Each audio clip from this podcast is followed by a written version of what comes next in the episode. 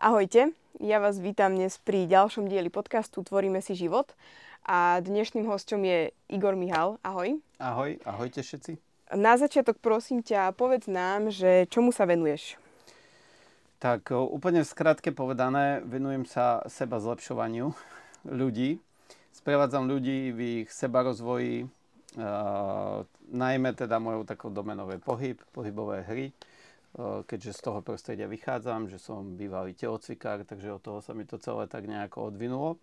No a cez tie pohybové hry som sa dostal k vzťahovým otázkam, k seba coachingu, k coachingu, a týmto sa ja tak Cez pohybové hry k vzťahovým otázkam? No. To je zaujímavé prepojenie. To ako? To, no, trošku uh, ja, ja tie pohybové hry, alebo celkovo hry robím tak, že vlastne hľadám v tých procesoch, ktoré sa tam dejú, prepojenie na uh, životné situácie. Hej? Čiže mm-hmm. hráme nejakú naháňačku, teraz niekto má nejakú hambu, ja to zastavím, spýtam sa ho, čo, ako, čo v ňom prebieha, skade to pozná, hej, a on si to môže zvedomiť a zistí, aha, ve tú hambu ja zažívam aj v zamestnaní, v rodine a teraz v hre je to také bezpečné, tak idem si to vyskúšať ešte raz. Mm-hmm. Takže ja to mám také, že hra je ako život na nečisto, iba že s tým, že nemáme tie dôsledky, tie ťažké, ktoré znášame v živote a môžeme si trénovať, zlepšovať sa aj v ostatných činnostiach, ktoré nás trápia v akékoľvek oblasti. No a tá mm-hmm. vzťahová najviac vyskakuje, no, takže to znie, to znie akože veľmi zaujímavo. Možno na, potom na ďalší podcast ešte, to ma celkom zaujalo. Dobre, ale každopádne dneska ja by som sa ťa rada, rada spýtala na patchwork, patchworkové rodiny v podstate. Myslím, že tento pojem nie je veľmi známy. Konec koncov aj ja som sa s ním stretla len pár mesiacov dozadu prvýkrát v živote. Tak len na začiatku prosím ťa ešte, ak môžeš vysvetliť, čo je to vlastne patchworková rodina. Uh-huh. Tak to ja vlastne neviem. tiež som sa s tým, takto, ja som dlhé roky žil v takej rodine a potom, keď som sa dostal k učeniu na jednej úžasnej škole alternatívnej, kde sme sa stretali s rôznymi metodami a prístupmi, prišla táto téma, že patchwork, patchwork a čo to je, čo to je? Tam je ten, ten obrázok tej deky takej zošívanej, mm-hmm. podľa toho sa to dá. No a potom, aha, ve to je zmiešaná rodina. Aha, ve to vlastne žijem a koľko ľudí vlastne v tom žijeme.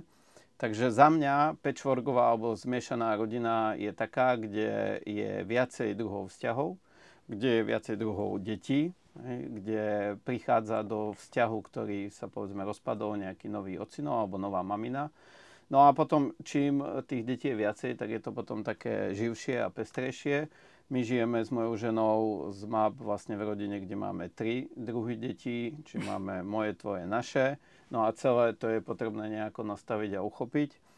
A ako som sa v tom začal vlastne trošku orientovať, alebo sme začali tie otázky otvárať, tak som zistil vlastne, že je to veľmi pestré na také seba učenie, mm-hmm. že je tam oveľa viac podnetov ako v tej bežnej rodine pestré je to v tom, že teraz tie moje deti mám nejaký vzťah, tým nevlastným deťom mám nejaký, oni majú spolu a teraz sa začnú diať nejaké problémy.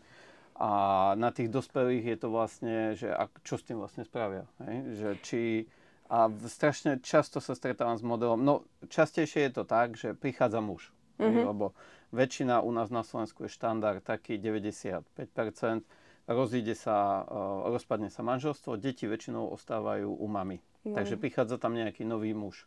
No a úplne najtop e, téma, ktorou vlastne pracujem s mužmi, ale teda keď prichádzajú ženy, tak aj so ženami, že ten nový muž nemá dobrý vzťah vlastne k tým mojim deťom a poďme s tým niečo robiť. Takže toto je taká najčastejšia téma. Uh-huh. Ja som si túto patchworkovú rodinu, teda takto ešte najprv um, aj keď som o nej googlila, je to v podstate taká nejaká akože zošitá rodina, že mm-hmm. presne je tam vždy vlastne nejaký nevlastný otec alebo nevlastná mama a presne potom môžu byť rovne, rôzne druhy, že buď má aj jeden, aj druhý deti, alebo majú aj spoločné deti, alebo má iba jeden a tak ďalej. No a ja som vlastne v živote to zažila z rôznych strán, aj ako dieťa a potom vlastne aj tiež ako partnerka. Takže trošku sa ťa možno budem pýtať dnes aj na, na také vlastné skúsenosti, že ako s tým narábaš. A teda e, k tomuto, čo si spomínal, mi napadá, že prečo ten muž teda má, alebo si nevie vytvoriť vzťah k tým deťom. Keď mm-hmm. si mhm. vravel, že nemá dobrý vzťah s deťmi. Tak e, tam je podľa mňa množstvo dôvodov. Za, prvé úplne také globálne vnímam, že v našej tej stredoeurópskej kultúre sa toto nežije tak dlho, ako povedzme v Amerike. Mm-hmm. Alebo, že tam je to také iné. Aj z tých filmov to vidíme, že on proste osvojí tie deti a je to také to všetko happy. Tým neviem, že Amerika je super vo výchove, skôr ja mám názor opačný, ale že u nás uh, sa to tak nežilo. Čiže mm-hmm. tradícia bola otec, mama a nedaj Bože by sa rozviedli. Ešte vlastne naši, keď sa rozvádzali, si pamätám, som bol, ja neviem, tretiak, štvrták, že sme boli, že som sa cítil v tej škole ako taký iný. Mm-hmm. Hej, že mm-hmm. tvoji rodičia sa rozvedli, to je katastrofa. A nikto nevedel, čo s tým. Hej. Takže dlho bolo tak, že rozvod, už keď horko ťažko áno, že radšej sa trápme, nejako to dožíme kvôli deťom. Áno, áno. A tie deti, to sú tí klienti v tých čakárniach terapeutických, sú najčastejšie, alebo veľmi často tí dospelí, čo boli deti, kvôli ktorým rodičia ostali, ostali spolu. Mm-hmm. Takže to je jedna taká vec, že to nepoznáme, že nemáme to tu ako v rámci toho, tej kolektívnej traumy nejako spracované. No a ďalšia vec sú potom také aj ako prirodzené biologické, možno budem trošku teraz taký hnusný, ale ono naozaj je to tak, že ten muž tam prichádza, máme to v sebe, tú biológiu, to, to, tie púdy veľmi hlboko a keď si to nezvedomíme a nezačneme s tým pracovať, tak v tom môžeme ísť a môže sa to aj rozpadnúť. Že on tam prichádza do toho nového hniezda a sú tam akože tie, ako sa volajú tie čo ten vták donesie tie deti do toho hniezda, že on to tak trošku vníma, hej, že, hej. že nejaký taký, ako niečo tam je, no dobre, tak to nejako, ako, uh, nedem to vyhadzovať, ale nejako s tým budem vychádzať, ale nemá tam od začiatku to nastavenie, že to hniezdo je ich mm-hmm. a tá mama je ich. Mm-hmm. Takže je to tam také prirodzené. Preto je možno aj mnoho mužov má potom tlak, že teda svoje deti a tam sa to ešte mení a ešte sa to môže vlastne stiažiť tá situácia. No a nie je to nič tragické, pokiaľ si to včas ten muž a tá žena, tí dospelí ľudia uvedomia a zastavia sa, začnú s tým pracovať, že čo sa nám vlastne deje. Takže toto ja vnímam také dve najvážne. No a potom sú tam ešte tie osobné traumičky, ktoré si každý nesieme z detstva, to vieme, bla bla bla, hej. E, zranené vnútorné dieťa, ja si tam niečo doriešujem. A v kombinácii týchto troch to potom môže byť naozaj ťažké. Mm-hmm. Áno? No, dopovedz, ak Len som chcel, že ja poznám osobne asi 3 alebo 4 rodiny, kde toto bol dôvod na rozpad tej zmiešanej rodiny. Že ten muž dlhodobo neprímal možno ani nebolo, že by ho bil, alebo že by tam bolo niečo také vidieť okaté, ale že to bol úplne iný vzťah k tým deťom ako k tomu vlastnému a že sa to na tom rozpadlo. Mm-hmm. Takže je to podľa mňa alfa omega tej zmiešanej rodiny si tieto vzťahy upratať a uvedomiť, že ako to je. Mne k tomuto nápada, že ja keď som vlastne išla do partnerského vzťahu, kde bolo dieťa, tak ja som to predtým nezažila a mala som takú tú nejakú zidealizovanú predstavu, že, že tak ako mám rada toho partnera, okamžite budem milovať aj to dieťa jeho a to sa nestalo. A ja som teda ako mala výčitky, že čo som to za človeka, že nemám mm. rada to dieťa. Ale nie, že nemám rada, že ho nemám možno tak rada ako jeho, že ho neviem tak hneď prijať. A, a vlastne čo mi pomohlo, bolo si to priznať, že to tak nie je. Že akože áno, tak ten partner poznala som ho roky predtým a teraz proste máme už nejaký čas vzťah a tak ďalej. A to dieťa reálne poznám, ako keby je to pre mňa nový človek a že s každým človekom chvíľku trvá, kým si vybudujeme vzťah a kým ho začneme mať radi, že mi pomohlo si ako dovoliť mm, dať si čas. Vieš, na, na vybudovanie si vlastne mm-hmm. vzťahu s tým dieťaťom. Že, že možno aj toto podľa mňa môže pomôcť, že si ako uvedomia, že dobre chce to čas, kým sa tie vzťahy v tých rodinách možno vybudujú. To určite áno. No za mňa tam vnímam, že vždy, a to neplatí len pri zmiešanej rodine, ale tu o mnoho viac, treba vnímať tú pyramídu. Ja neviem, kto to vymyslel, ale je to viac menej jedno, že vždy každá seba rozvojová literatúra hovorí, na prvom mieste som ja. Uh-huh. Ako sa dokážem postarať o seba. Na druhom mieste je môj partnerský vzťah. Uh-huh. A na treťom mieste je vzťah aj k mojim deťom a k tým nevlastným deťom. Uh-huh. A nedá sa to poprehadzovať mne napríklad sa stalo, a to som síce žil v predchádzajúcom manželstve, v zmiešanej rodine, že príchodom tej mojej vlastnej prvorodenej céry som postavil náš vzťah mňa a tej céry, mal som už viac rokov, hej, nebol som najmladší, teraz konečne dieťa, ešte cerka, milúčka, zlatúčka, nad vzťah mňa a tej ženy mm-hmm. bývalej. A to vlastne zapričinilo rozpad nášho vzťahu. Samozrejme aj kopu iných problémov tam bolo, hej, ale to som, teraz to vidím, áno, ale keď som to žil, tak som ne, vtedy ešte nemal tú kompetenciu pred 15, či koľko je to rokov, 20 možno, že 20 nie, 15, že aby som sa na to vlastne pozrel, že čo sa tu deje. No a potom tá žena sa prirodzene cíti, že sú tam oni dvaja a teraz ja som čo. Mm-hmm, jasne. Takže ja som to prehodil, čím som uškodil tomu vzťahu, ale v prvom rade on možno najviac rodičom pomôže vidieť lebo na to sme najcitlivejší, že čo robíme vlastne tým deťom. Dobre, ja ju povýšim na nejaký piedestál, je tam takéto, že pre teba všetko, moja cerenka, zvonku to vypadá, no však on sa o ňu stará, on jej chce to najlepšie, ale čo učíme tie deti, že vzťah rodiča a dieťaťa je nad vzťahom partnerským. Čiže čo spraví to dieťa väčšinou? No, zopakuje to vo svojom živote a mhm. potom to bude musieť si odžiť, alebo si to bude musieť nejakým iným spôsobom doriešiť. Takže toto je naša prvorada úloha aj v tej zmiešanej rodine. Dobre, a teraz mi vlastne k tomuto napadá v tej zmiešanej rodine, že teda, poviem príklad, je teda muž, ktorý má dieťa a príde k ním partnerka, nová žena a ako v podstate, aby sme neublížili tomu dieťaťu, ako keby dať ten partnerský vzťah na to prvé miesto. Vieš, že ak treba s, um, tomu dieťaťu zo začiatku vadí, že sa tí dvaja nejako dotýkajú alebo majú k sebe, mm-hmm. tak jednak ako nechceš ubližiť tej partnerke, že ju teda ako dáš na bok, že teda choď preč, keď, tomu, keď dieťaťu sa to nepáči, ale zase nechceš podľa mňa ani ubližovať tomu dieťaťu, že ako by si mu to vysvetlila, alebo ako by si s tým pracoval?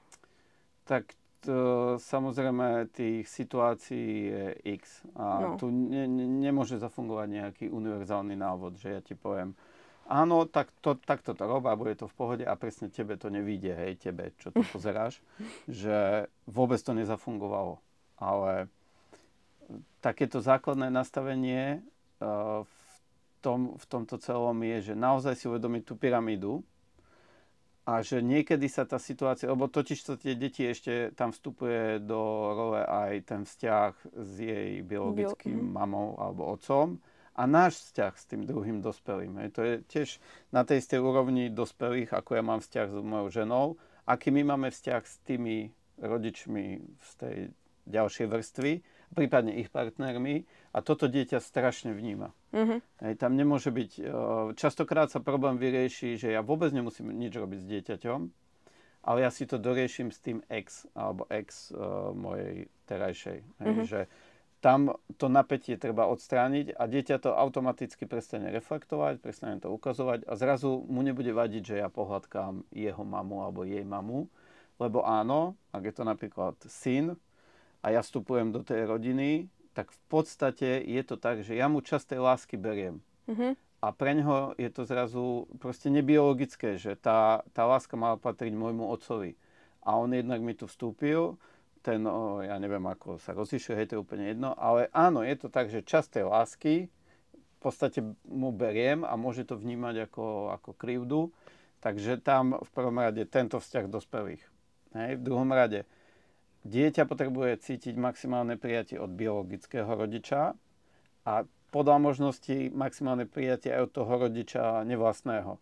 Čiže keď on dostane prijatie od mamy, áno, je v poriadku, že uh, ti to vadí, poďme sa o tom porozprávať. Mm-hmm. Keď dostane prijatie od nevlastného otca napríklad, keď to takto rozoberáme, že dobré, kedykoľvek mi môžeš čokoľvek povedať a ja ťa budem počuť to stačí. Možno nebudem vedieť vyriešiť vtedy ten problém, ale som tu pre teba aspoň 5 minút, 10 minút denne, bez mobilu, hej, nejakej vedomej pozornosti. Som tu pre teba a on bude pocitovať bezpečie, že ja môžem kedykoľvek čokoľvek povedať a nebudem mm, odsunutý, vylúčený hej, z toho. A takýmto procesom, že dobre, teraz si dostal to, čo my sme považovali za podstatné, ale toto je náš vzťah. A do vzťahu muža a ženy patrí, že keď prídem domov, tak poboskám a objímem ženu. Ak ti to vadí, tak poďme sa o tom rozprávať, že prečo je to tak, mm-hmm. čo je za tým. A obyčajne za tým najčastejšie je práve to nastavenie od jeho otca, toho druhého dospelého, že on mu tam niečo podsúva, že ja neviem, že tam mám aj svinia, mám teraz iného muža, alebo ten otec je taký debil, má tam nejakú štetku, ježiš, toto vystehni. hej, že toto nastavenie od toho druhého dospelého a to sa práve uvoľní tým, že my si sadneme všetci. Niekedy je to strašne ťažké, hej, že sa to nedá, že tento odmieta proste. No. Ale ja si môžem sadnúť aj bez neho. Mm-hmm. A ako si ja sadnem akoby v tom kruhu dospelých, napríklad aj pred dieťaťom, bez prítomnosti toho dospelého, že mu dám to, čo mu patrí. Áno, je to tvoja mama, je to tvoj otec.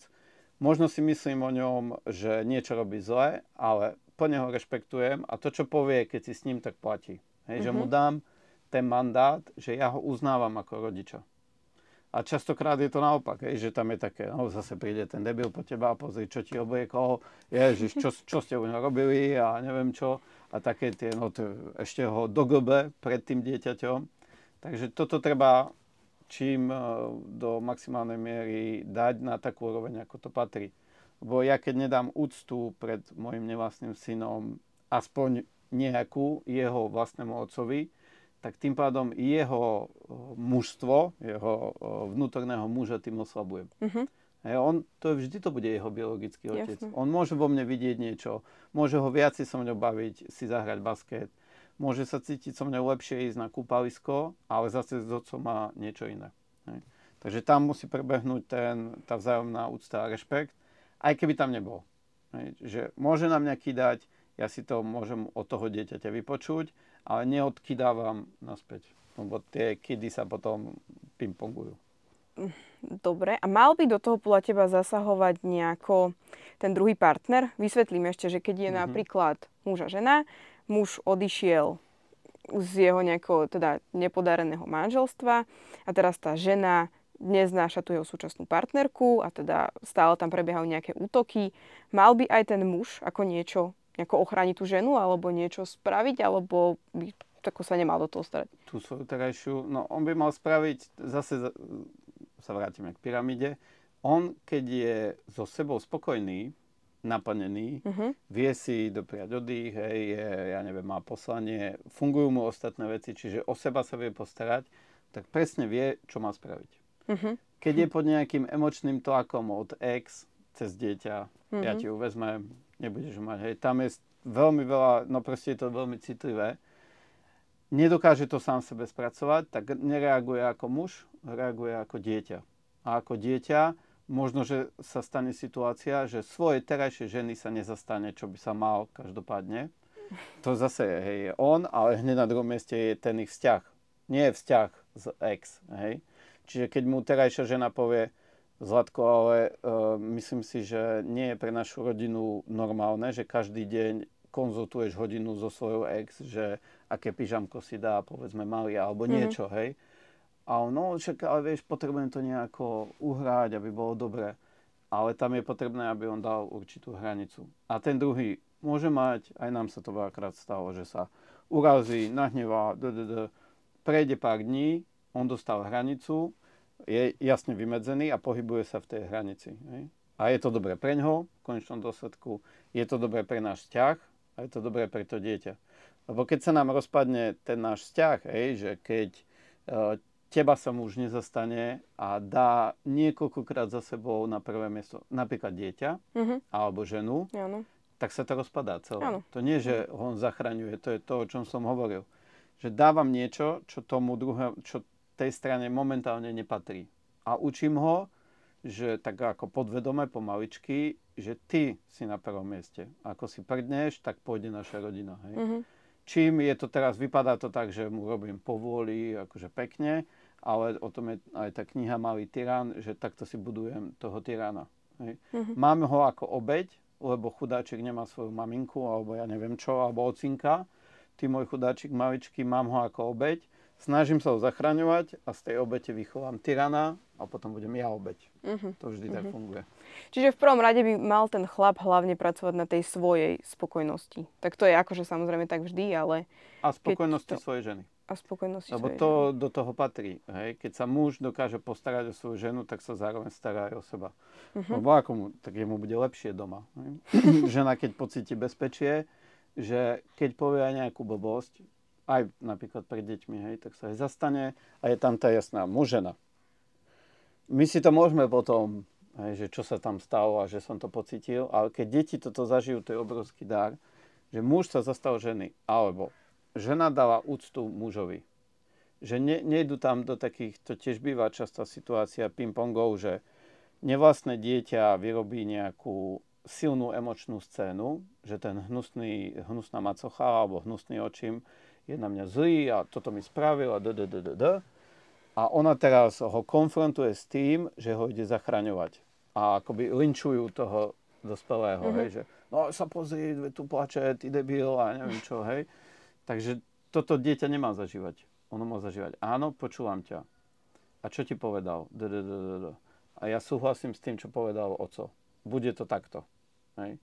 Ale keď chceš, prídi za nami, poďme sa všetci traja porozprávať, povedz mu, čo si myslíš, ty dieťa, keď to dokáže, hej, aj o tom je to, že viesť tie deti k tomu, aby hovorili.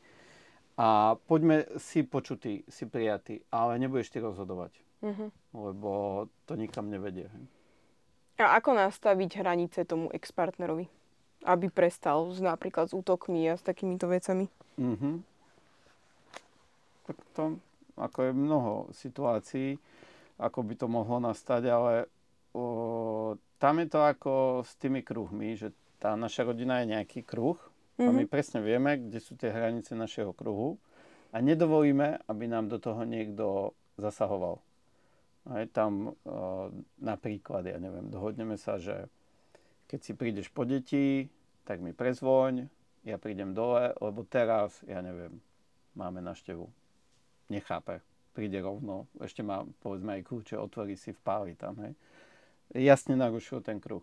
Tak čo spravím? Tak vezmem kľúče, vymením zámku, poviem slovne, nedovolím, my dvaja e, so ženou si stanovíme naše hranice a ja nedovolím nikomu, aby nám do tých hraníc chodil. Takže tam ja robím čokoľvek preto, aby ten kruh náš rodiny bol zachovalý, zachovaný. Uh-huh, uh-huh.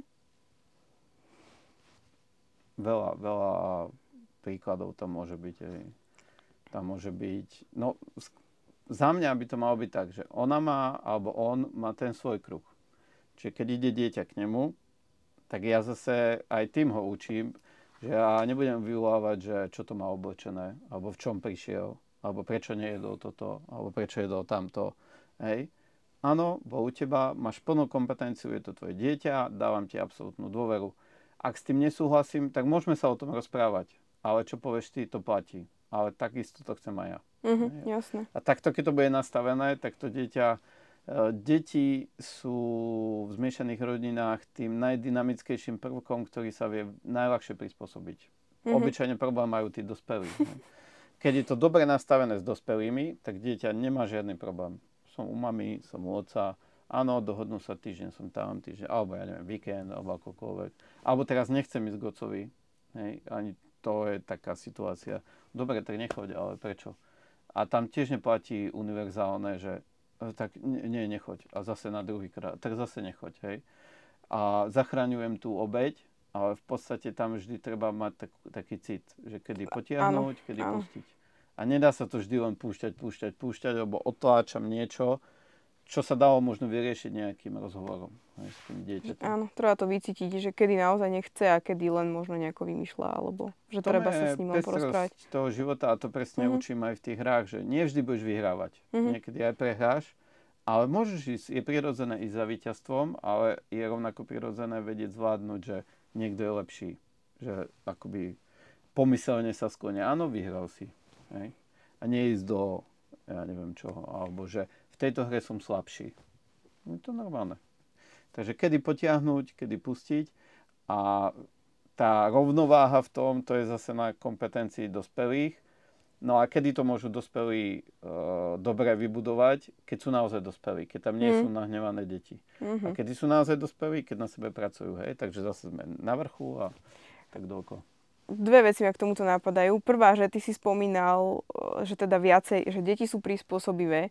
Akože v tomto asi, podľa mňa záleží dosť aj od veku, lebo ja musím povedať, že keď mi môj otec toto spravil, asi som mal 15-16, že ma proste naozaj zobral a na silu ma vložil do inej rodiny medzi ďalšie tri deti a ženu a teraz ja som zrazu došla domov a kvázi veci, ktoré boli akože moje, používali oni, hmm. tak ja som z toho bola ako úplne zmetená. A vadilo mi to, veľmi mi to vadilo, že podľa mňa aj ako ten, to postupne, robí to postupne a trošku aj akože rešpektovať asi všetkých tých členov že ako to, a komunikovať to hlavne, hej, že tam presne chýbala tá komunikácia, že akože pozri, teraz je to takto a môžeme ti nejako pomôcť, aby to bolo pre teba ľahšie, že nie len proste na silu zobrať to dieťa a vložiť ho, vložiť ho niekam. No, je to presne tak, že len si uvedomať, že každý máme ten svoj kruh a pokiaľ ho dieťa nemá, tak ten, eh, to sprevádzanie detí je práve, aby si ho vedeli budovať a spoločne ho vlastne budujem, ten jej, jeho kruh alebo jej kruh.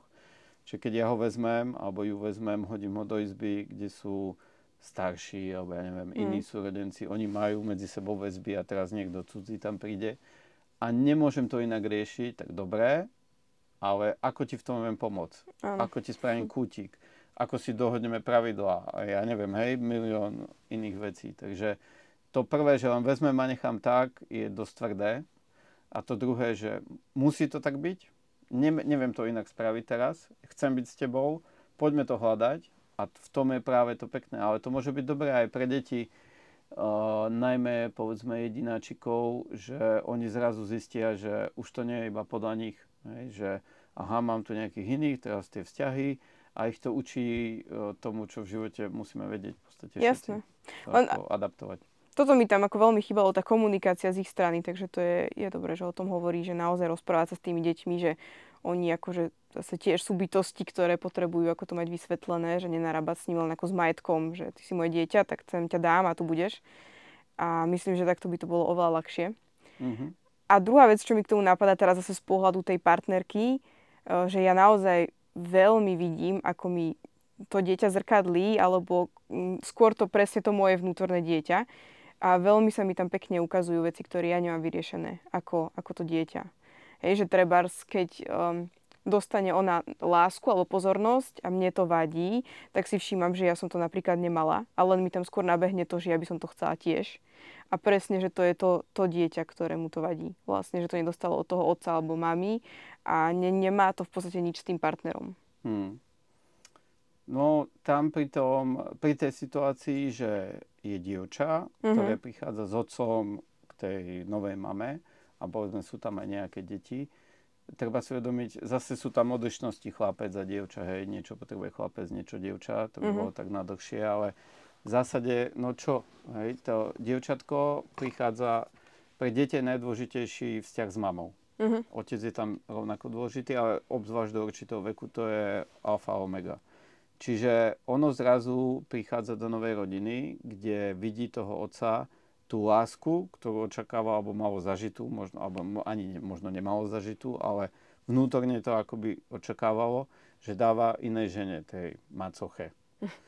No a tam je úplne prirodzené, že obzvlášť dievčatá, práve aj moja dcera sa s tým trošku hrala, že ako by som to teraz pokazila. Hej? Čiže uh-huh. uh, zrazu také divné situácie, že nejako veľmi objíma toho otca, že vidí, že keď sú tam tí traja spolu, tak ona hneď príde k nemu a, a povedzme sadne si k nemu, hej.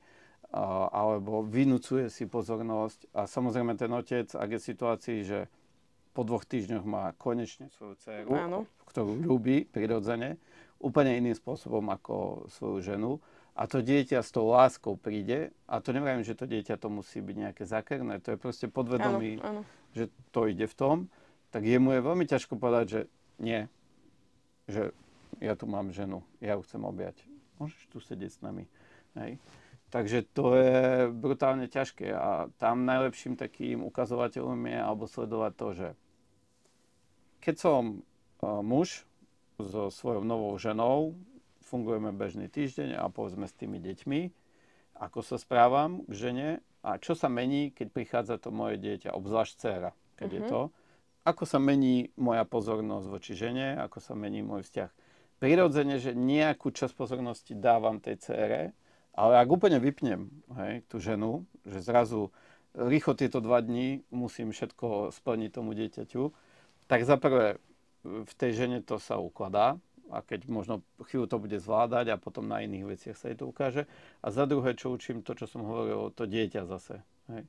Takže tam on tiež musí, dobre, prvé dve návštevy, dobré, všetko ti dám, maximálna pozornosť a postupne ju adaptujem do toho, že teraz sme tu muž a žena, ty si dieťa.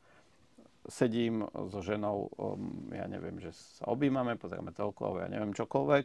Ty keď chceš prísť a chceš ma objímať, môžeš prísť medzi nás, môžeme ťa objať, môžeš prísť ku mne, keď ti je to lepšie, ťa objímem a potrebujem, aby si rešpektoval to, že teraz budem iba moju ženu. Uh-huh. Že aby zažila aj to, aj to. Ale nemôže to byť len tak, že odmietam, odmietam, odmietam a nemôže byť ani ten druhý extrém, že iba ty moja chudiatko cerenka a žena, ty počkaj však e, v nedelu, keď odíde, tak potom ty budeš na rade. Hej. To by nemala zažívať žena, ale ani tá dcera by to nemala zažívať. Uh-huh. A to je práve, e, že mnoho žien uh, mi to komunikujú, že no on, všetko je v pohode a keď prídu jeho deti, úplne iný chlap. To, čo sme sa dohodli, zrazu neplatí, neviem, babosti, že zrazu môžu chodiť obutí, moje deti nemôžu, hej, keď sme doma zrazu plánuješ výlety, keď si s mojimi, tak iba ako prežívame a je to na mne, aby som všetko naplánovala. Že poďme v tom nájsť nejaký balans. A je to dobré pre všetky tie zúčastnené strany. Takže ako náhle je tam toto, lebo žena to najskôr cíti, ten muž v pohode v tom pôjde aj roky. To je taký barometer alebo ukazovateľ kvality nášho vzťahu.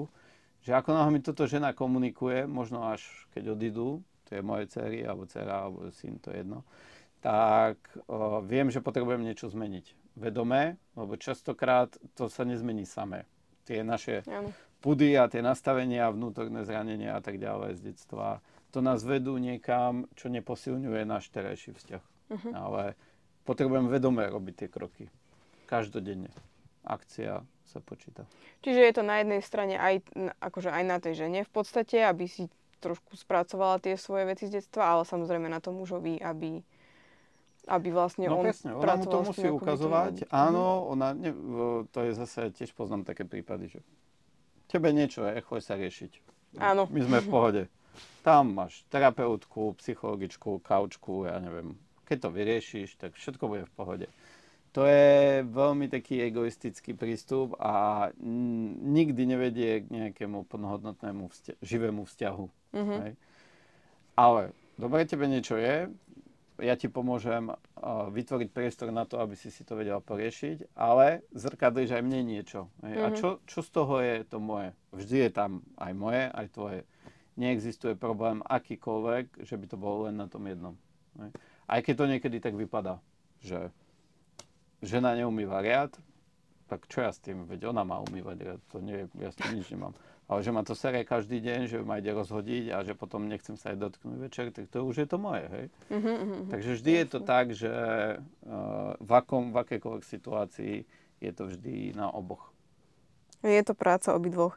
A je to podľa teba pre nevlastné matky ťažšie ako pre nevlastných otcov, či nie? Lebo, prepáč, ešte len to doplním, prečo tu, táto otázka mi napadla, lebo teda my keď sa rozprávame niekedy o tomto s partnerom, tak on mi vravel, že ja viem, že keby ty máš deti, tak mne to, akože ja ich úplne v pohode príjmem a všetko je akože v poriadku, že mne by to vôbec nejako nevadilo. Že či si myslíš, že pre ženy je to citlivejšie, za to, že sú to ženy, alebo to je, záleží to od jednotlivca? Uh, určite je to citlivejšie, podľa mňa, len z pohľadu toho, ak sme v situácii, že keby bola situácia, že vôbec nemá žena deti uh-huh. a sú tam len tie, tak samozrejme tie ženské prirodzené pudy, že mať dieťa a tak ďalej, to tam je. Uh-huh. Môže to byť akokoľvek potlačené, vždy sa to tam niekde bude ukazovať. A je to prirodzenejšie citlivé, lebo ženy sú viacej spojení so samými sebou, viacej spojené s prírodou cez menštruáciu, cez proste, a muži zvyknú byť viacej izolovaní voči svojim pocitom, respektíve naučení inak ich zvládať. Takže áno, myslím si, že pre ženu to môže byť ťažšie. No a na druhej strane, tým pádom je to ťažšie aj pre muža. Hej. Keď je žene no, ťažko, tak aj tak, čo on má doma no, z toho.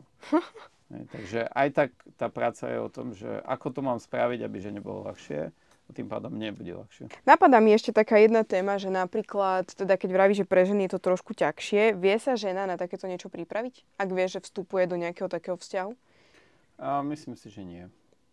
že to príde ako s tým všetkým, hej? No, ja mám taký pocit, že nedá sa to akoby dopredu natrenovať.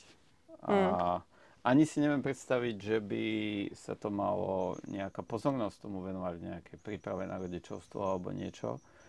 Ale na čo sa vie pripraviť a na čo sa tiež vôbec pozornosť nedáva, je vlastne ten, to samotné fungovanie v živote. Teraz sa to tak moderne volá, že emočná inteligencia. Mm-hmm. Ale my naozaj vlastne po celý ten život, ako sa učíme v školách, v škôlkach, zažívame len, tú, um, len tie vedomosti, hej, rozvoj tej kognitívnej schopnosti a tak ďalej. Že máme z tej strany sa zdá, že potrebujeme vedieť písať, čítať, e, kedy začala druhá svetová vojna a tak. Mm. A nikde sa vlastne neučí o tom, že keď sa s niekým rozprávam, tak sa niečo deje aj vo mne. Hej. Keď niečo niekomu dám, tak to dostanem. Takých základných životných veciach, ktoré sa niekedy možno nemuseli učiť, keď sme boli spojení s prírodou. Nemyslím akože za komunizmu, ale povedzme ešte Áno. ďalej, že tam sme to mali. Keď je zima, potrebujem toto, keď je teplo, uh, mám zvieratá, ja neviem, hej, že to automaticky to tam bolo, len teraz sme čím ďalej viacej odpojení od seba, odpojení od prírody a tým pádom vlastne od seba a žijeme v nejakých bublinách väčšinou presmerovaných na nejaký virtuál, kde nám niečo niekto ukazuje a nám sa zdá, že toto je akoby život. Takže tak, ako by sa pripraviť, že podľa možnosti vstupovať do manželstva čím najviac dospelí, mm-hmm. alebo do partnerstva, aj muž, aj žena. Muži to majú trošku ťažšie v tejto situácii, lebo žena predsa len je tými iniciáciami vedená prvá ovulácia, prvá menštruácia, pôrod, e, každý mesiac, hej, tam to je proste spojené s prírodou a mužom z tých iniciačných skúšok alebo rituálov prakticky neostalo v dnešnej dobe nič. nič. Mm-hmm.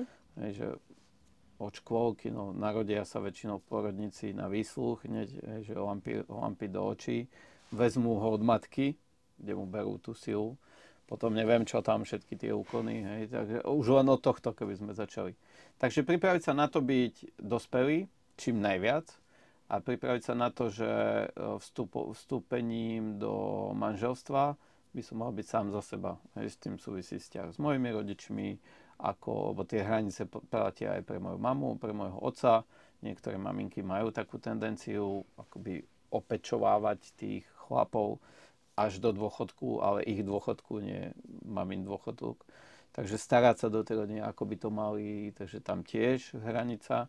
No a čo sa týka ženy, možno vnímať tú emocionalitu muža alebo tie zranenia muža aj tak, že on v podstate tie zlé veci nerobí tej žene vlastne, ale len projekcii, ktorá mu ono prichádza cez tú jeho ženu a v podstate si potrebuje riešiť uh, tie svoje vnútorné zranenia z detstva, vzťah s otcom, vzťah s mamou, vzťah s autoritou a tá žena nemá mu v tom pomáhať, ani nemôže mu v tom pomáhať, nadiktovať mu niečo.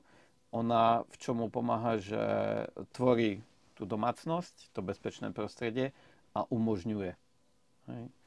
A nie je to tak, že lebo mnoho žen aj to komunikuje, že ja mu to nemôžem povedať, lebo sa zduje zase na dva dní. Takže ona už presne vie, čo mu môže a čo nemôže, že sa o neho stará, stará, stará, stará niekoľko rokov, až je stará. a, a nie až zistí, že a mňa ten muž už ako nepriťahuje. Mm-hmm. Že už sa to premení, že ďalšie dieťa k tým dieťaťom a ja som tu zrazu sama ostala. Takže na toto sa pripraviť, že e, netlačiť, do niečoho vyslovene muža, že mu nadiktuje, keď tam nepôjdeš na ten seminár, rozchod. Ne? Alebo niečo, ale umožňovať.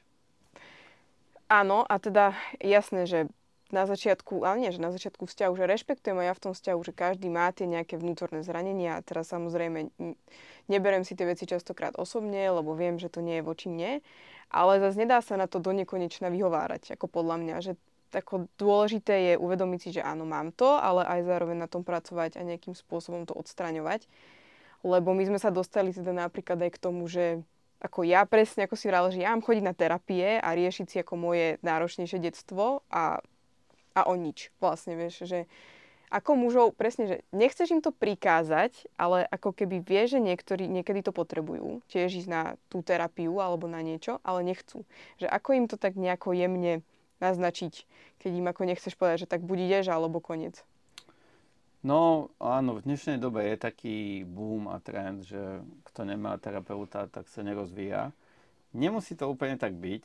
Uh-huh. A na strane druhej, ak zastagnuje v nejakom bode, lebo o čom je ten život, že sa stále posúvame, uh-huh. učíme a tak, ak zastagnuje, čo on si vôbec nemusí všimnúť, že idem robota, má peniaze, má dom, chodíme na dovolenku, tak čo, máme čo jesť, starám sa o deti, občas aj upracujem a zdá sa to také, ako že všetko tam je, mm-hmm. akurát príde žena, no ale ja ho vôbec necítim. Mm-hmm. On tam nie je. Ako, ja neviem prečo, ale vôbec tam nie je. Hej.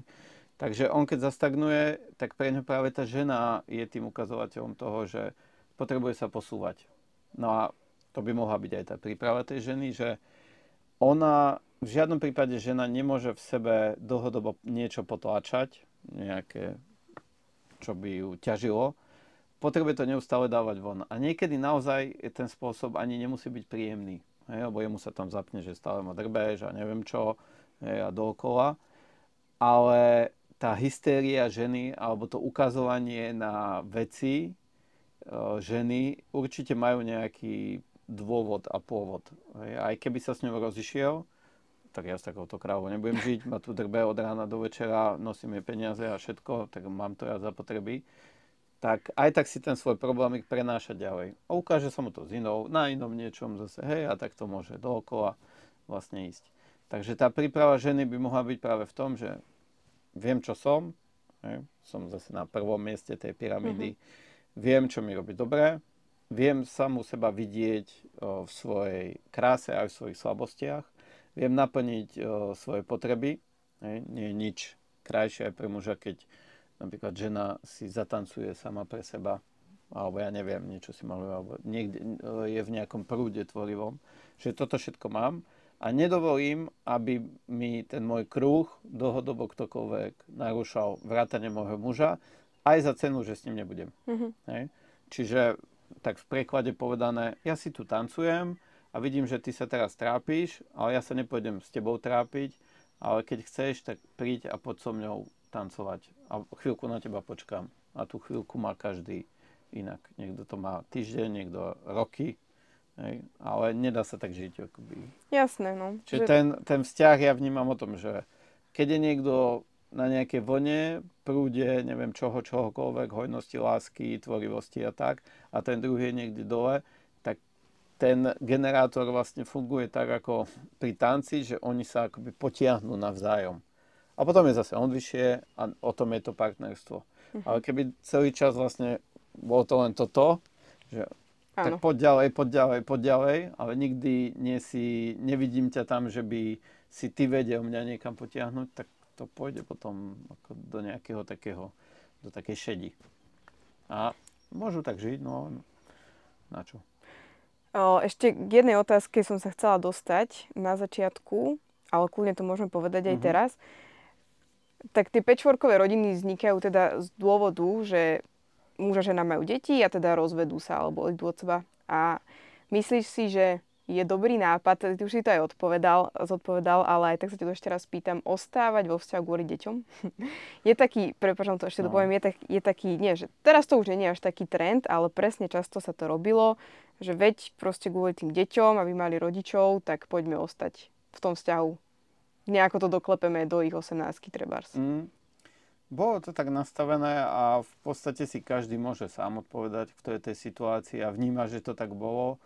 Čiže e, nech zdvihne ruku každý, čo si myslí, že mu to prospelo a ten, čo mu to neprospelo. Mm. Hej, takže ono, je to, ono to vidno a cíti. Jasné, že to bude vidieť až vo svojej dospelosti, keď bude mať on deti a bude zisťovať, že o čom je ten vzťah a, a zrazu potom to nastavenie je také, ja budem robiť úplne všetko naopak, ako robili naši napríklad. Hej? Že viem, že takto to nemá byť a ja to budem robiť inak. Ale či chcem, či nechcem, potom sa pristihnem, hej, ale toto tak ja poznám. Nerobím to ja tak trošku podobne mm. hej, ako, ako naši.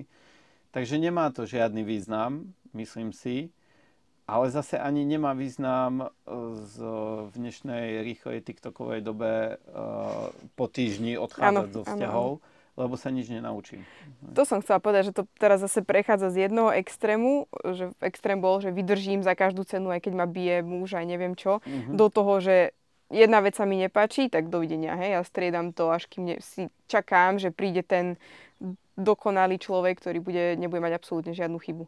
Že zase treba tam vycítiť, kedy treba zapracovať na tom vzťahu a kedy už ako sa, sa vyčerpali všetky tie možnosti a, a treba no, ísť ďalej. Aby som nebol zase budička, že chodím od ženy k žene alebo od muža k mužovi a stále ten istý debil, hej, a ja nič.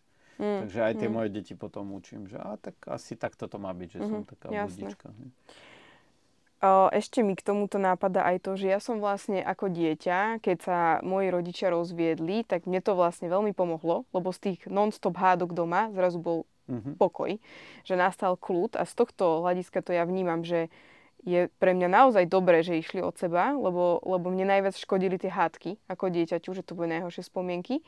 A, ale Myslíš si, že je ako dobré pre deťmi sa nehádať vôbec? Lebo zase na druhej strane potom presne je tam ako zabitá tak, tá komunikácia, že tak radšej buďme ticho pred deťmi. Ja si myslím, že pred deťmi sa môže robiť úplne všetko, čo sa aj robí bez... No, teda, aby to nikto nezobral zase extrémne. Ale to, čo patrí k životu, tak to tie deti sa potrebujú učiť. Mm-hmm. Čiže áno, môže to byť, môže vzniknúť aj hádka, pokiaľ tie deti majú aspoň občas príležitosť vidieť aj ten koniec. Áno. Čiže nie, že my sa rozhádame, deti vidia strašné napätie, deti potom pošleme do izby a potom oni, aha, napätie. A v nich sa buduje vzorec. Každý konflikt musí končiť tak, že ja sa stiahnem. Čiže príde do svojho dospelého života, žena povie, ty si taký debil, a on sa stiahne. Lebo už nemá v tom teličku detskom zažité, že veď, dobre, veď ja ho môžem vypočuť, môžem si povedať ja, môže zase povedať ona a potom sa môžeme objať. Hej? A v podstate tým, že nám väčšinou o nič iné nejde, že potrebujú byť počuté, tak ako deti potrebujú byť prijaté. Takže vždy my to niekedy s mojou ženou tak hovoríme, že keď máme nejaký konflikt, áno, aj my máme konflikty, že aha, potom sa tak zastavíme a tak zase ide len o to prijatie. Hej? My máme na to aj taký nástroj, aj to uh, robíme s pármi, aj na takých párových seminároch. Živý vzťah sa to volá, teraz jeden bude, ten už je neaktuálny, lebo je plný. Ale robíme raz ročne, alebo tak dvakrát, uh, párový víkendový seminár Živý vzťah. A tam učíme hĺbkovú pocitovú komunikáciu, to je taká metóda, taká pomôcka, nástroj, ktorý sme si stiahli. Teraz ho tu nejdem rozoberať, ale to dávame ako do placu tým ľuďom že dobre, keď vám to nejde, tak skúste tieto kroky. Uh-huh. A oni to potom môžu brať ako, aha, ne, nejde nám to, tak poďme to použiť. Takže môže, lebo vtedy deti vidia aj ten koniec. Áno. Že vidia zle, zle, zle a vidia, že aha, tak takto to môže končiť. Môžu občas zažiť, že sme tak zle, že musíme ísť, ja neviem, muž si ide zabehať na dve hodiny a žena, ja neviem čo si, vyplakať sama a potom môžu pokračovať ale potrebujú tie deti celý ten proces. A keď ho majú celý, tak kľudne môžu zažiť hádku. Jasné. Keď majú len to grcanie, len, len to zlé, tak je to pre nich nedobré. No. Tak ako, len zase ich úplne izolovať od toho, že uh, my, sme, uh, my sa veľmi ľúbime a vôbec sa nehádame, tak to, to nie je realita. Čiže no. akékoľvek izolovanie detí od reality tohto sveta je to, že len odkladám niečo, čo keď budú staršie, budú mať ťažšie. Mm-hmm. Tak asi, asi môžu. Jasné, alebo predsa ako aspoň potom ísť za nimi a vysvetliť im, možno keď to nezažili ten koniec, čo sa stalo a ako to vlastne skončilo, aby vedeli, že... No, že zase im to máme aj e, rodinné kruhy, kde si vlastne sadneme a každý má slovo a nikto ho nemôže prerušiť. A to je tiež z jeden z takých nástrojov, ktoré veľmi dobré, myslím si, že nejako integrovať, pretože v škole sú deti naučené buď ticho a počúvaj, mm. tvoj názor nikoho nezaujíma a nevyrušuj. Hej. Málo ktoré škole dostane dieťa priestor A už vôbec nie, že by povedal, no viete, pani učiteľka, ale ja si myslím, že toto neučíte dobre. Mm-hmm. Mne sa to nepáči. Hej. Žiaľská knižka Peťka. Hej. Oni musia byť naučené, že môžem povedať čokoľvek, ale nie, že teraz svet sa otočí kvôli tomu, ako som ja povedal, mm-hmm. ale môže to byť prijaté a konfrontované s tou realitou. Mm-hmm. Takže... Vrátim, teraz odbočím trošku mm-hmm. o detí k tým konfliktom. Uh, ma zaujíma taká vec, že máte nejaký typ, akože spolu map, ktorý napríklad, čo používate, keď vidíte, že začína tá hádka, že aby ste sa nedostali do tých emócií, kde už to nemá absolútne žiadny zmysel, podľa mňa alebo to práve, že necháte celé prebehnúť, alebo si ako poviete, dobre, tu sa zastavme, už vidíme, že to nemá zmysel, poďme si to treba spremyslieť a potom sa porozprávame, alebo ako s týmto narábať? No my máme ten hlavný typ, tú našu hĺbkovú pocitovú mm-hmm. komunikáciu. Tu sme si vlastne... v podstate to stiahla moja žena na základe inšpirácií vo Švedsku od jednej autistickej psychologičky, ja neviem, či to bola psychologička, proste človek, ktorý pracoval s učiteľmi v škole takej alternatívnej, prírodnej a pracoval na riešení konfliktov. A tam mali takú peknú metódu, veľmi jednoduchú, trojkrokovú. A čiže používame toto. Mm-hmm. No a mne osobne pomáha, pokiaľ ja sa dostanem do takej situácie, že sa uťahujem do seba a vstúpa vo mne agresia, proste vykročiť z toho, kde momentálne som. Mm. Ale akoby aj fyzicky, že sa hádame v kuchyni, sedíme, tak ja sa postavím a sadnem si na linku. Mm-hmm. už len tie dva kroky, nenadarmo sa hovorí, že rozchod to, vykroč z toho, hej.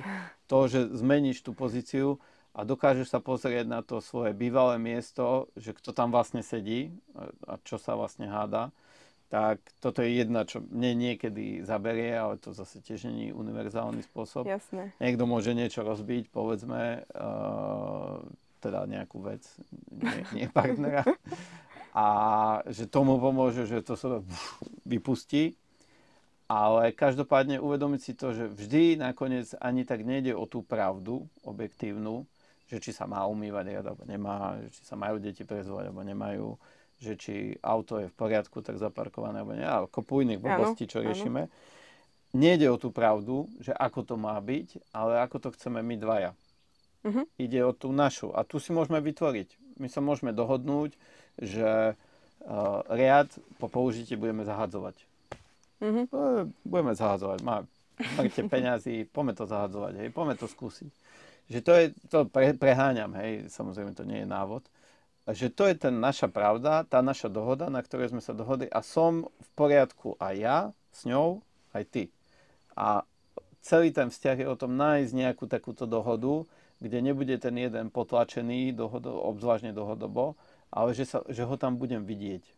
Dobre, tak ty nerada umývaš riad, tak ja neviem, je kopu možností. Tak keď prídem domov, tak mi to povedz, že nestihla si umyť riad a ja neviem, objíma, daj mi pusu a mne nič nebude a s radosťou to umývam, lebo ja som psycháč na riad a ja to vlastne chcem umývať a preto ma to sere, že není umytý, ale potrebujem aj ja to prijatie. Hej? Takže ona neumýva riad, ja už s tým nemám napätie, to preháňam, lebo uh, príprava jedla je celkovo najčastejšia téma a celkovo to jedlo, lebo to stále jeme. Hej?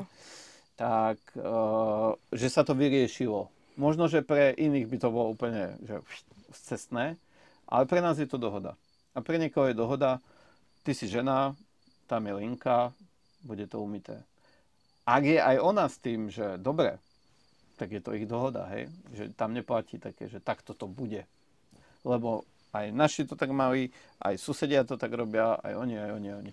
Čiže vytváranie tých dohod. A neviem, z čoho sme sa to odpichli vlastne. Že ako zastavovať konflikty. Aha, no. Ale akože podľa mňa si to zodpovedal. A len som k tomuto a chcela dodať, že je dôležité podľa mňa aj potom dodržiavať tie dohody. Lebo nám sa niekedy stane to, že sa síce dohodneme, ale nedodržiava sa to. Hej? Alebo napríklad, že keď som povedala, že, že keď budeš robiť toto, keď akože, tak ja, mňa to nebude napríklad rozčulovať alebo nebudem sa dostávať do tejto emócie a keď mi to odkomunikuješ takto, bude to pre mňa oveľa príjemnejšie, ale ako keby, ak ten človek sa hnevá, ten partner, tak just proste ako keby tú dohodu nedodrží a že, že je pre mňa ako dôležité podľa mňa dodržiavať tie dohody. Akože z úcty a k tomu, mm-hmm. že chceme v tom vzťahu sa nejako posúvať alebo hádať sa menej, tak... Nám veľmi ešte pomohlo naučiť sa to, že kedykoľvek môžem povedať čokoľvek Mhm. a možno budem o, za to aj zlý, ale poviem to a ja sa zase učím nebrať to osobne, tú, tú reakciu. Tá pravdivosť a úprimnosť k sebe vo vzťahu. Nie, aby tam nebolo také, a to sú veľakrát také podvedomé veci, že uh, ako si ty aj povedala, že ja nemôžem povedať, že to tvoje dieťa nemám rád, Mhm. alebo že má série, alebo niečo, Áno, lebo viem, že ťa to zraní a radšej to nepoviem. áno. Ale aj tak to tomu dieťaťu dávam, takže to je to isté. To som rovno mohol povedať. Takže toto sa naučiť, že ja to môžem povedať, lebo častokrát, najmä teda u mužov, ja to vnímam, je tam ten strach toho väčšného dodrbávania od detstva, ako vyrastali, dneska až nemôže, že, že, keď to spravíš, tak budeš zlý, dostaneš neprijatie, hambu a tak ďalej, vinu, ty za to môžeš. A v nás to evokuje, vybudovali sme si takú obranu, mnohí muži, to, to tak reflektujem na tých mužských kruhoch, keď sedíme, alebo keď si ideme zaboxovať, Uh, no ale po boxe si sadneme teda nielen zaboxovať, a tak to vnímam, že oni to nechcú do toho ísť, lebo im sa nechce čeliť tomu, čo príde. Mhm. A prirodzene to príde. Takže naučiť sa toto, že ja to poviem, dostanem prijatie. A ja som veľakrát od mojej ženy zažil, keď som to začal robiť, že vôbec neprišlo to, čo som vlastne čakal, čo to moje vnútorné dieťa čakalo, ale prišlo naopak, že wow, som rada, že mi to hovoríš. Aj tak ma to boli, ale som veľmi rada, že mi to hovoríš a poďme s tým e, niečo spraviť. Hej. Takže toto sa naučiť aj z jednej, aj z druhej strany, aby nikto tam nebol zakriknutý s tým svojim malým krúžikom a ten partner s tým obrovským kruhom. Áno, tak ja niečo by som mohol, hej, aj. Lebo aby tam bola tá rovnováha. No. No veď koniec koncov to sme vraveli aj v rozhovore z MAP a veľmi sa mi to páči, že tá komunikácia, ak tam nie je, tak to veľmi zabíja aj tú sexualitu.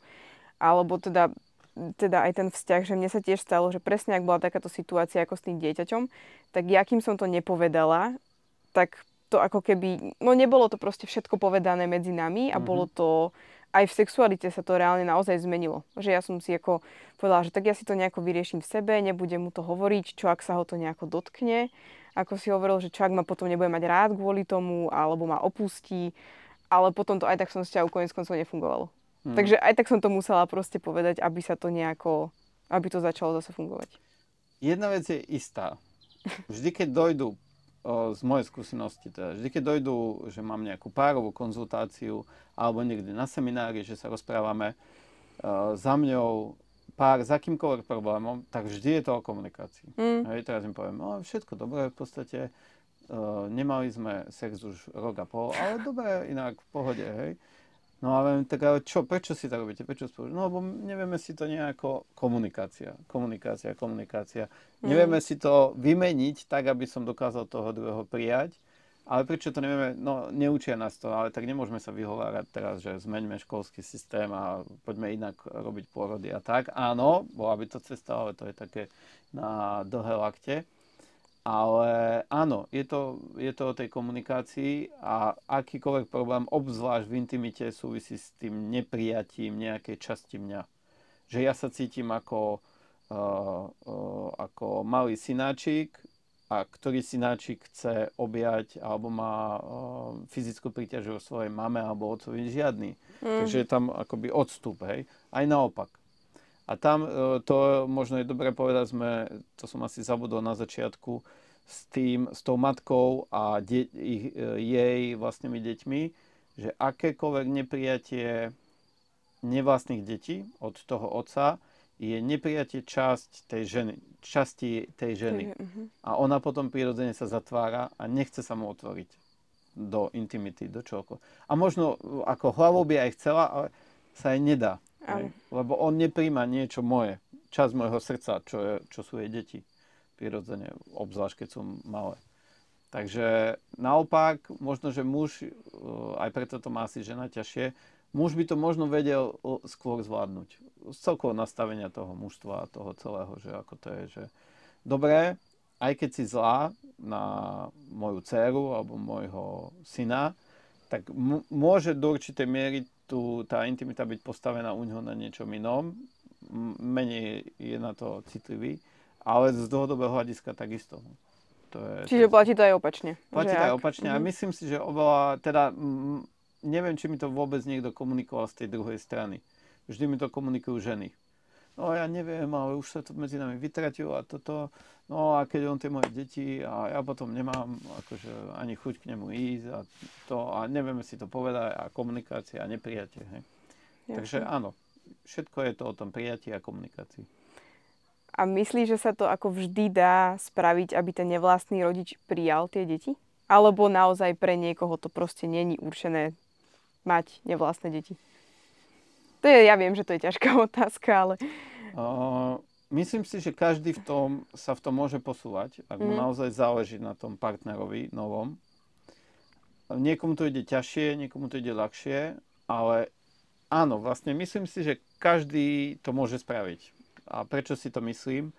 Ja som z okolností včera donahral jeden webinár o zmiešaných rodinách, takže to mám také ako v pamäti ano. teraz, že živé, že každý muž alebo aj žena má niečo, čo v svojom živote robí rád, čo ho baví a čo zároveň bude baviť aj to dieťa. Že bude tam ten prienik. Že mhm. nemusím sa do toho nútiť, proste viem to. Takže každý toto má a každý to spojenie môže vytvoriť. Niekto to má, že si sadne s ním, teraz možno niekto ma ukrižuje, za počítač a pozrie sa, že čo to hráš. Že je to dieťa tak uzavreté, vôbec ho nepríjma toho rodiča. Možno, že by už občas aj chcel, ale predtým ho 3 dní drbal, tak ono, no nechce ho, no proste. Mm-hmm. Hej, ale každé dieťa, neexistuje také dieťa, ktoré v tej, v tej jeho téme, to, čo ho baví, niekto futbal, niekto basket, niekto počítačové hry, niekto mobil, niekto youtuberi, niekto pesničky, hej. Keď ten rodič zistí, že toto baví aj mňa, mňa tiež baví hudba, že poďme nadviazať nejako niečo. A to môže byť krôčik a tam sa to môže rozvíjať. Mm. Čo počúvaš? Ja mám takéhoto. Vieš čo, ja keď som mal, som mal takéhoto. A on je mu podobný. Čo ty na to? Že pošle mi toho tvojho. A on mu nemusí všetko, je také úžasné, ale povie mu svoj názor, prejaví ten záujem a to neexistuje človek, že by proste takéto niečo nemal. Takže tam už potom môže byť len to, že nechce. Mm, že nechce. A keď mm-hmm. nechce, tak mu tak asi nezáleží na tom vzťahu. Tak tým pádom to nemá pre Áno, čiže koniec koncov vlastne, keď človek chce, dá sa všetko, to no, jasné, je asi tak. Jasné. Takže vždy sa tam dá tomu čas a trpezlivosť a otvoriť sa hlavne tomu a, no, a prijať to. Fú, pekne, pekne. Pozerám na tie otázky, že už sme vyčerpali asi skoro všetko. Máš ešte nejaké tipy na záver pre pekný vzťah? môžeš povedať kľudne pre mužov, vieš, z takého toho mužského hľadiska, že aké majú také tí muži typické problémy v tom vzťahu, že čo im môže pomôcť? Mm. No, oni majú muži, keďže častejšie sú muži v tej situácii, že prišli od tej svoje deti, mm-hmm. takže ich takou najhlavnejšou témou je teda, že ako o nich neprísť už definitívne a niektorí to môžu mať veľmi tak až tragicky Myslíš, ako prišli rozvodom, hej? Prišli rozvodom mm-hmm. a im sa zdá, že už je akože koniec a že nikdy neuvidí svoje dieťa. Je to ťažké, častokrát smutné, ťažké, môže upadať do depresie a tak. A čiže toto je vlastne akoby ich, uh, ich taká téma, že vedieť sa z tohto postaviť. Že dobre, uh, keď si to vezmem teraz v horizonte, ja neviem, 15 rokov, 20, 30, keď teraz by som aj s tým dieťaťom nebol mesiac, tak čo vlastne strácam ja, čo, je to koniec sveta, hej? Mm-hmm. Je, idem zajtra zomrieť, alebo to dieťa ide zajtra zomrieť. Áno, vznikla tá situácia, ale vždy to má nejaké riešenie. A vždy, keď niekto na začiatku toho rozchodu si myslí, že tragédia, koniec sveta, o 2, o 3, o 4 roky potom zistí, a je to celkom inak. Mm-hmm. Samozrejme, o niečo som prišiel, niečo som získal, ale celkovo som na tom lepšie. Takže vedieť sa na to pozrieť z takéhoto, že dobre, teraz si predstav, že si o 10 rokov viac, čo vidíš, ako to dieťa vyrastá, ako spolu komunikujete, bude to koniec, nebude to koniec, hej. Takže mať v tom trošku taký, taký ten nadhľad, že čo sa deje. No a potom upriamiť tú pozornosť na ten svoj aktuálny vzťah. Ísť do toho proste naplno. Nebyť tam len taký, že uh, tu bývam, dobre, tak tu žijem, platíme si nájom a ja neviem, čo zdieľame. Priestor, a sú tu nejaké deti tvoje a tak. Ale ísť do toho maximálne naplno a snažiť sa integrovať tie svoje deti, ktoré tam prichádzajú do toho, tak aby, ako by to s deťmi malo byť. Hej, že deti prichádzajú do života dospelých a učia sa prispôsobovať tomu životu mm-hmm. ich. A nie, že dieťa prichádza a my všetko Sa. prispôsobíme tomu dieťaťu. Hej. Mm. Dvakrát, ako v dnešnej dobe je to ťažké, hej, no, tak nedá sa úplne všetko, ale sú mnohí dospelí, ktorí na roky zmiznú zo sveta, už nemajú kamarátov, nechodia nikde, lebo majú dieťa. Hej, a teraz po dvoch rokoch sa ukážu, už konečne, už nemusím prebávať alebo niečo. No ale aj keď prichádzajú tie nevlastné, Neznamená to, že teraz skončil mi život ten a začína mi, rýchlo musím to, týmto všetko dať, ale že aby oni mali možnosť e, zistovať, že áno, tu žijem v tej svojej rodine a vy ku nám prichádzate na návštevu a ste tu vítaní ako členovia našej rodiny.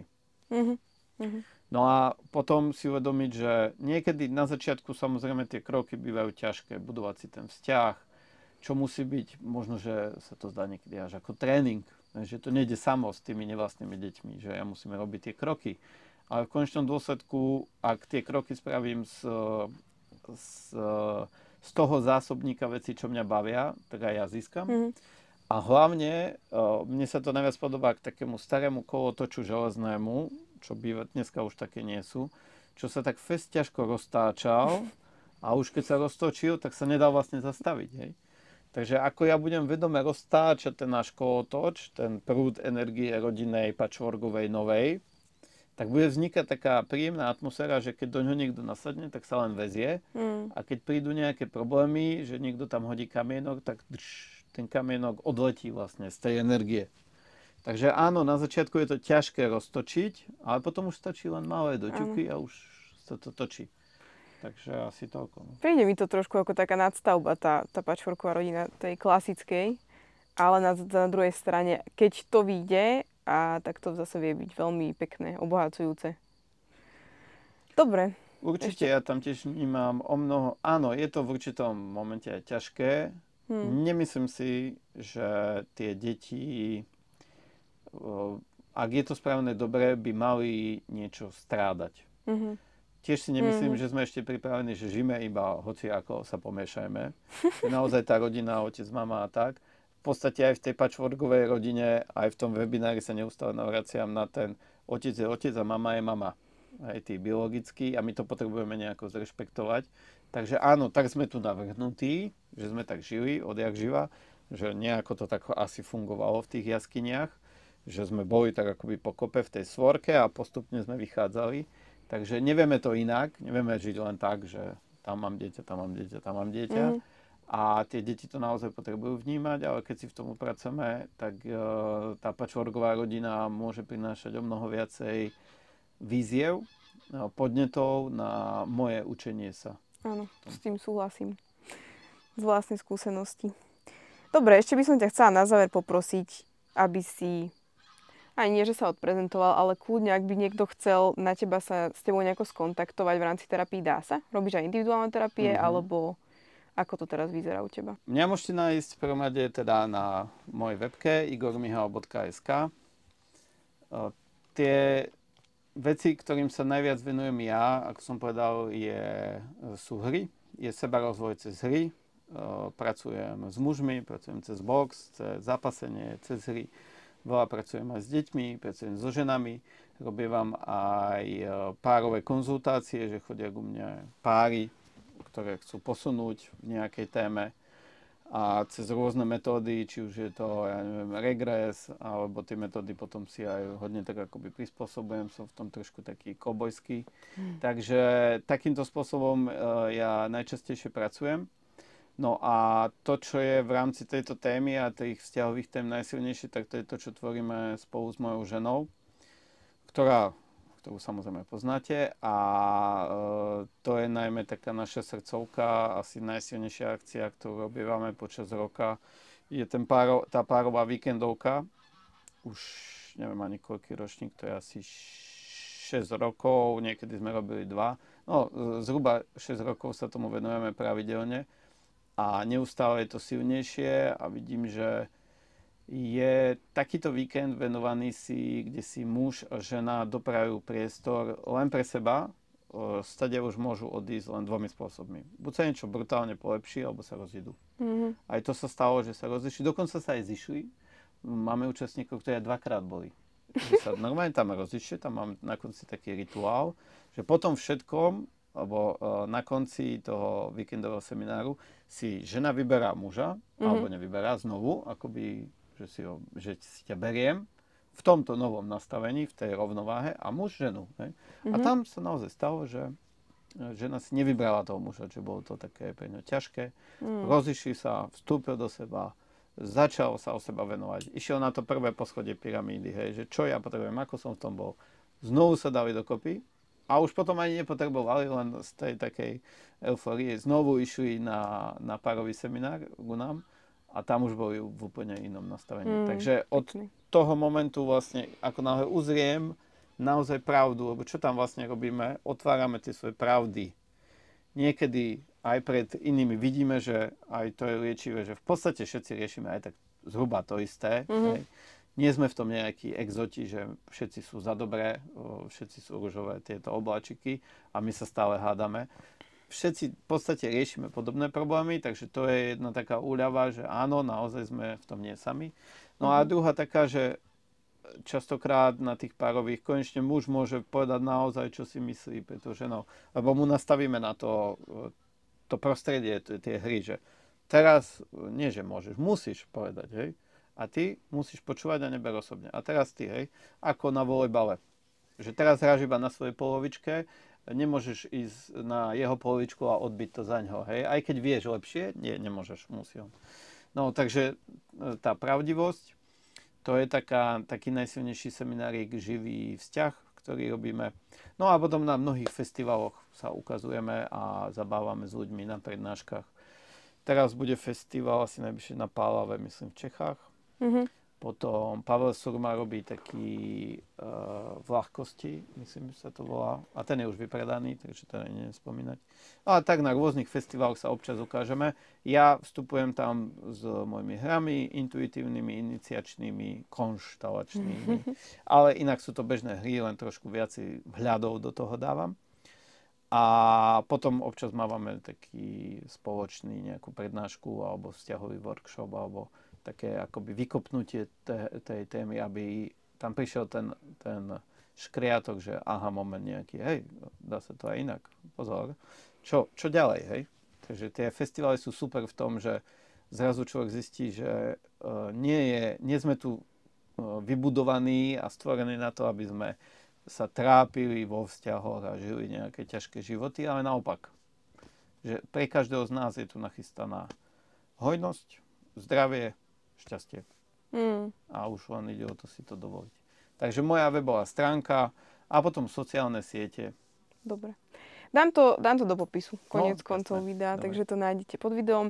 O, ďakujem ti. Bol to aj pre mňa veľmi obohacujúci rozhovor a inšpiratívny, keďže si tešili, čím podobným prechádzam. Mm-hmm. Takže ďakujem za, ďakujem za všetky tieto informácie a vám ďakujem teda, že ste pozerali alebo počúvali, no a počujeme sa v ďalšej časti. Ahojte. Ahojte, ďakujem, ďakujem tebe, že si prišla, že sme mohli byť osobne, lebo je to také živšie ano. ako na, keby sme si cez internet volali a je to pre mňa česť. Ďakujem. Majte sa, čaute. Majte sa. Práve ste dopočúvali jednu z častí podcastu Tvoríme si život. Pokiaľ by ste ma chceli podporiť, zazdieľajte prosím túto časť niekomu, komu by mohla pomôcť. Prípadne mi pošlite vaše nápady a námety na ďalší podcast. Ďakujem a počujeme sa v ďalšej časti.